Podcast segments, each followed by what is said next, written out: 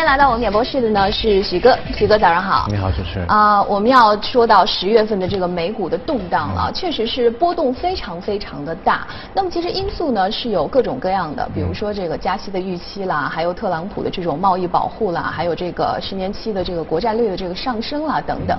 但是您今天要跟我们讲到的是这个市场对于失业率的一个解读，对吗？嗯，对对。其实大家可以看到隔夜。昨天应该说 A 股市场还走得蛮好的，但无论是美国还是欧洲都出现了一个相反的走势，也没有把它们带动起来。包括十月份美国的股票市场其实跌的还是蛮多的。嗯。呃，基本上我看了一下，十月份从一十月一号到现在跌了五点五点四以上了。嗯。就在美股当中还是比较少见的，因为大家知道美国的整个经济还是比较强劲的一个一个表现，在全球当中也是非常亮亮丽的。呃，个人觉得有很多因素，就像您刚才讲的，比如说我们看到全球的这个，特别是美股当中，它的有个资产配置的一个一个偏移，因为现在实在是长期的债券的利率升得太高了，有七年的一个一个高位，然后呢，美国股市已经九年的牛市了，那你设身处地想一想，我现在拿九年的那么高位的一个股票，那我现在。如果说万一跌下去的话，那我怎么样做一个防御呢？那边的话，债券的收益率又是很高，所以有一部分的人又就冲动把资金从股票市场慢慢挪到那个债券市场里面去做一个避险的一个行为。所以这这是一个现在市场当中有点有有点有点动荡的一个因素。嗯。呃，那另外一个呢，就是我们也最近发现到到那个对于美元的升息，哎，好像有一些这个预期的升温。对。之前的话，我们觉得今年可能四次，明年。呃，三次，后年一次。但事实上，我最近看了一个高盛的一个一个研报，就是说，十二月份这一次算到里面去的话，到明年年底的话，可能有五次。那么这样的话，比之前的预期可能要多两次。那这个两次不得了的两次，因为本身已经升了蛮长时间的，本身全球的央行的利率差异就很大，很多国家都是没有开始动，比如说像欧洲啊、日本啊都没有动。如果美国市场美元的利率，不断的持续的往上升，那会造成美国股市是不是能够受得了？所以这是也是很多投资者现在在担心的一个比较重要的事情。那么另外一些就是您刚才讲的，像贸易保护主义啊等等，这是一些就像鲍威尔就美联储主席鲍威尔自己说的，这个是蛮难去量化的，也是蛮难去预测它的路径的这么一个影响因素，也是负面的。嗯。啊，所以这是大家可以看到的，或之前我们总结到的。但是现在我们想讲一个，就是你刚才讲的。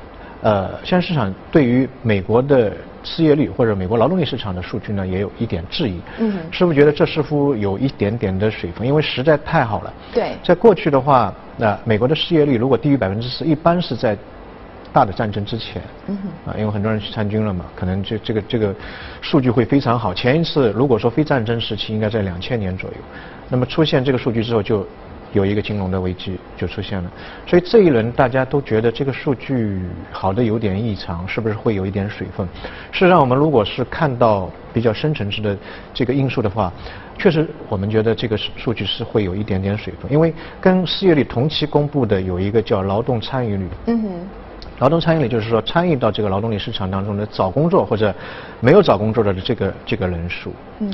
呃，现在美国的话有面临一个问题，其实我个人认为是全世界各个国家都会面临同样的一个问题，欧洲也好，日本也好，包括中国也好。但是美国这个问题特别特别的严重，原因就在于美国的这个经济啊，它主要是朝高端的制造业或者智能制造这一块发展的。嗯。所以它在劳动力市场当中寻找那些合格人才都是相对来说要求比较高一点。嗯。具有一些特殊的一些技能的。对，有一些特殊的高端的技能的这一部分人的需求量，其实体现在我们看到劳动市场非常紧张，但它的低端的人才或者低端的劳动力的需求，其实在逐年的有一个下滑。嗯。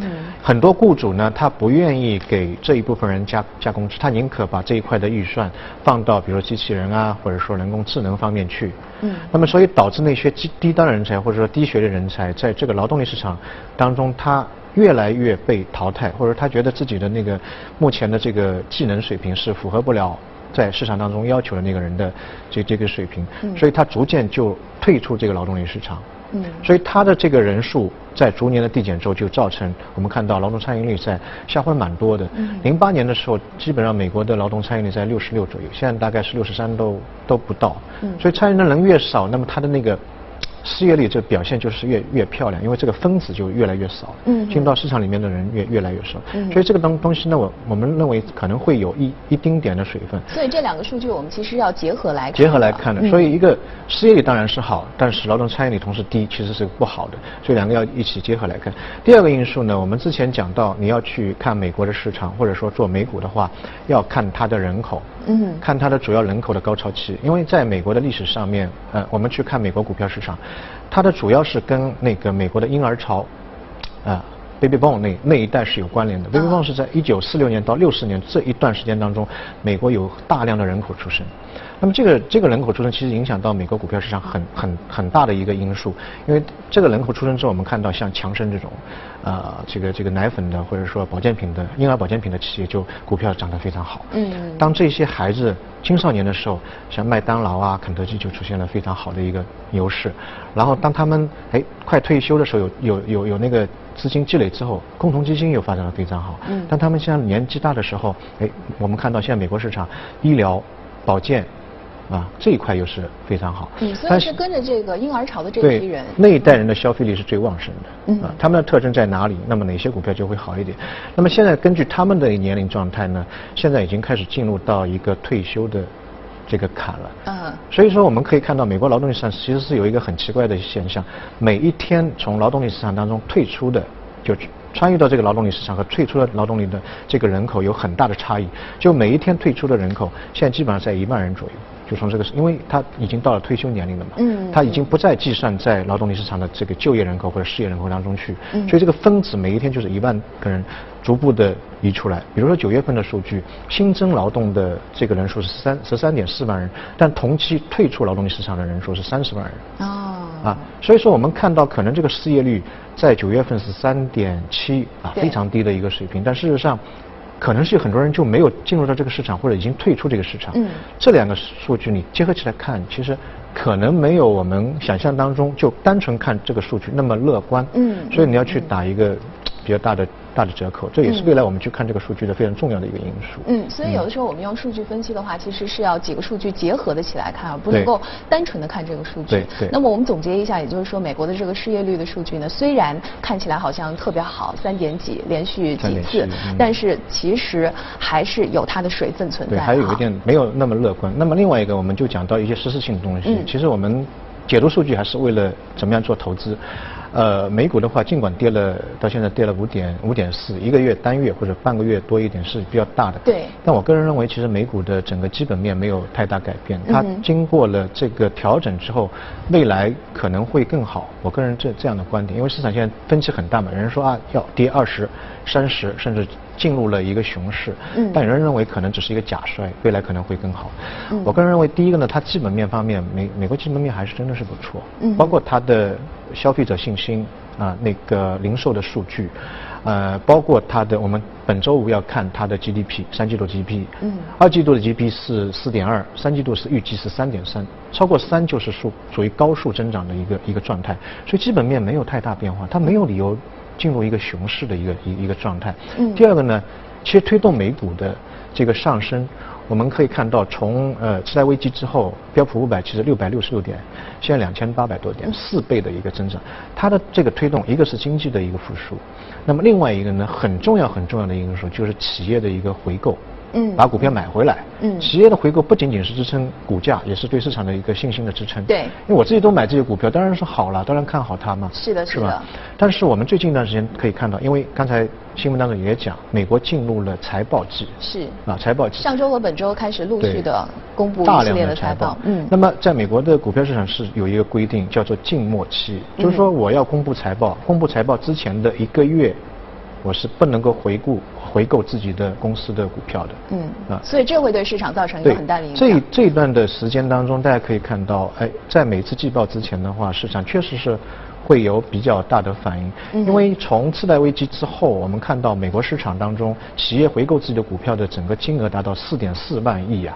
嗯。四点四万亿相当于 Q 一的美国宽松量化政策的总量还多八八千亿左右。嗯嗯。所以现在，呃。大家看每一个季度，美国的那个业绩都是非常好，这些上市企业呃业绩非常好，像标普五百，呃，它前三个季度的营收增长是百分之十一，然后现金流是增长百分之三十五。嗯但是企业当中把这个现金拿出去开支最大的就是买自己的股票。嗯所以当他财报公布之前，突然间断血了，我不能买，我不能买的话呢，全部要靠散户或者市场机构来，其他的非自己公司的这个资金来填，那这一块会有一个比较大的大嗯比较大的缺失。那么现在美国的整个上市公司的现金流库存里面是非常大的。如果过了这个财报期，或者他公布了财报之后，其实这个行为就会啊马上就就就嗯持续下去。我们看那个像苹果公司，苹果公司前三季度它回购自己公司的股票是四百五十亿美金。嗯哼四百五十亿美金什么概念呢？去年的三倍，所以一年比一年多。包括现在特朗普的新政当中有减税的这个政策，你海外的留存利润回来给你减税，减一半以上，那么这份资金回来之后，他也不可能趴在账上，他就会做一个回购的行为。嗯。那现在无非是因为一个静默期，所以技术上面它可能不能买，过了这个静默期，它又会回购，那回购的话又支撑着股价往上走。嗯，所以您的本面您的观点就是说，其实由于这个呃出财报啊、导致了这个公司无法回购股票，所以呢可能会引起市场的一段时间的一个静默期，短期会有一个影响。嗯嗯但是之后的话呢，还是还是会恢复的，因为，本身它的基本面没有太大的问题。嗯嗯美国经济大的宏观没有问题，企业现在我们看到公布出来的这个财报也是超过预期的，所以没有太大问题。嗯。